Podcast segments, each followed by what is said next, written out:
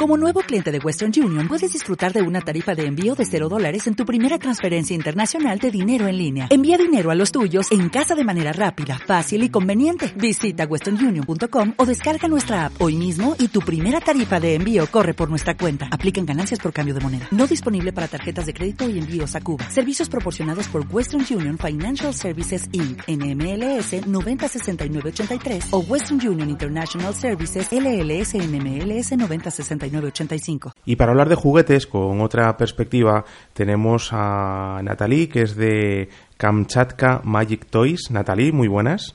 Hola, buenos días. Sois una juguetería especial, son juguetes ecológicos, didácticos, no sexistas y no bélicos, que es todo un posicionamiento de, de saque.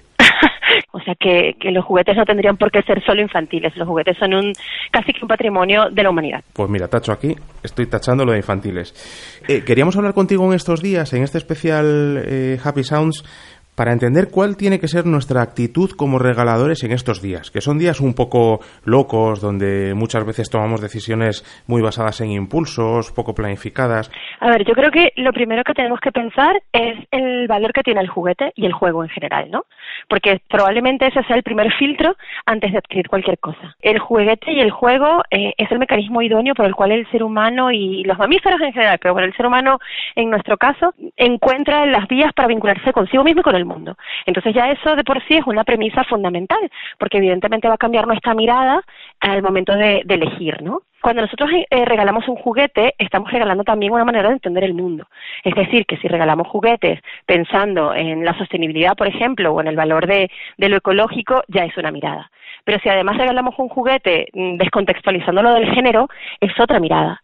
Y cuando regalamos un juguete que de alguna manera lo que fundamenta o lo que promueve son valores como la cooperación o son valores como eh, la solidaridad o son valores en los cuales el otro forma parte del mundo y es importante, ya también es otra mirada.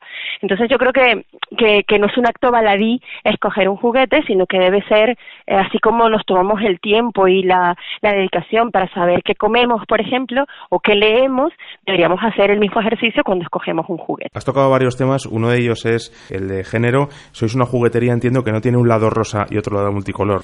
Bueno, de hecho, somos una juguetería que no tiene un lado rosa y un lado eh, de otro color, pero además somos una juguetería que no clasifica los juegos ni por edad ni por, ni por sexo, porque creemos, primero, que no todos los niños y niñas son iguales, aunque compartan edad, porque tienen intereses distintos, y, y, por otro lado porque no creemos que el juego tenga que determinar necesariamente el género al que va a ser dedicado. Es decir, el juguete es un, objeto para, para entender el mundo, con lo cual da igual si eres chica o si eres chico, o si eres niña o si eres niño, este, el, el acto de jugar debe, debe liberarse de, de esa atadura, ¿no? Entonces, eso forma parte de nuestra filosofía, no solo ya mm, desde el punto de vista comunicacional, sino que también forma parte de nuestra filosofía organizativa de la tienda. Venimos de una cumbre climática muy reciente, has nombrado tú el tema de los juguetes ecológicos. ¿Estáis notando que la gente demanda más este tipo de producto? Cada vez más, nosotros tenemos casi, bueno, 16 años, no casi, tenemos 16 años con el, haciendo este trabajo, con lo cual sí vemos que hay una diferencia importante en cuanto a, a la sensibilidad del público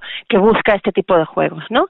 Hace 16 años a lo mejor el, el pensar en la madera era, era una cosa casi romántica, ¿no? Y, de pronto te estás dando cuenta de que con mayor frecuencia la gente piensa en la madera, en el algodón o en la lana como un mecanismo de, ofrecer algo que no contamine. Entonces, ciertamente ahí ya hay una, una, una variación en el transcurso del tiempo, ¿no?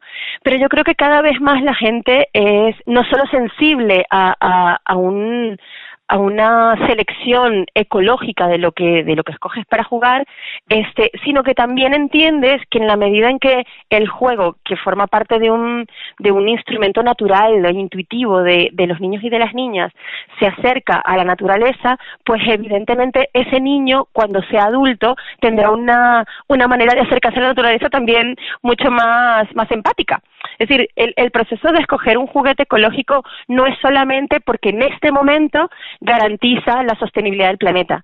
Es que estás criando o creando conciencia desde muy pequeños de una forma diferente de, relacionarte con la naturaleza.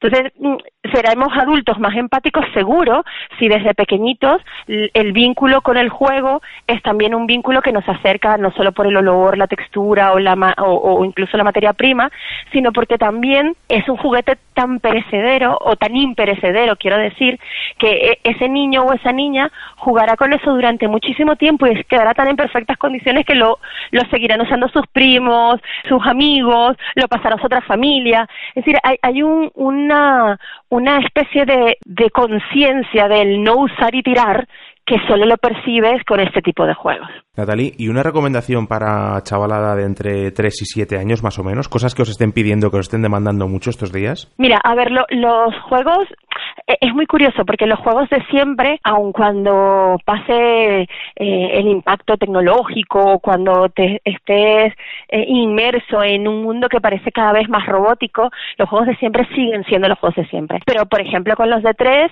se siguen llevando los bloques de madera, de, de mm, formas geométricas, de arquitecturas. O sea, eh, hay, hay juegos que, que no van a pasar de moda nunca porque al final son el mismo mecanismo con el cual al final construimos nuestras casas, ¿sabes?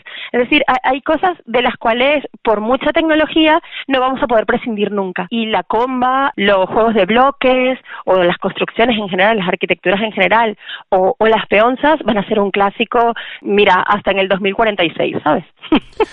Pues Natalie, os encontramos en la calle San Agustín 18 en Madrid y también en internet en canchatcatois.com, ¿verdad? Sí, como siempre, eh, mantendremos y, promoveremos el, acercarse a las tiendas de barrio, el hacer vida de barrio. El, yo sé que la, tienda online siempre es más cómoda, pero es muy rico poder conocer a las familias que se llevan los juegos, porque además entendemos que el juego eh, y el juguete eh, es distinto en cada familia. Es decir, no es lo mismo regalar un juego de mesa a una familia que no tiene tiempo de compartir juegos largos, por ejemplo, que, que o a un niño que, que está solo porque no tiene más hermanos, que, que a uno que sí los tiene, ¿no? Entonces yo creo que siempre es importante que pensemos en el juego no como en una cosa aislada, sino en una cosa que tiene que ver con el tipo de familia que tenemos. Muy bien, Natalie, pues muchas gracias, que tengas buena noche. Uy, muchas gracias a ustedes, muchas gracias por la oportunidad, por, por fijarse en proyectos tan chiquititos como el nuestro, este, pero, pero que, que de verdad tiene la intención de, de, de mantener viva y de rescatar el espíritu genuino de los, de los juguetes y de los juegos.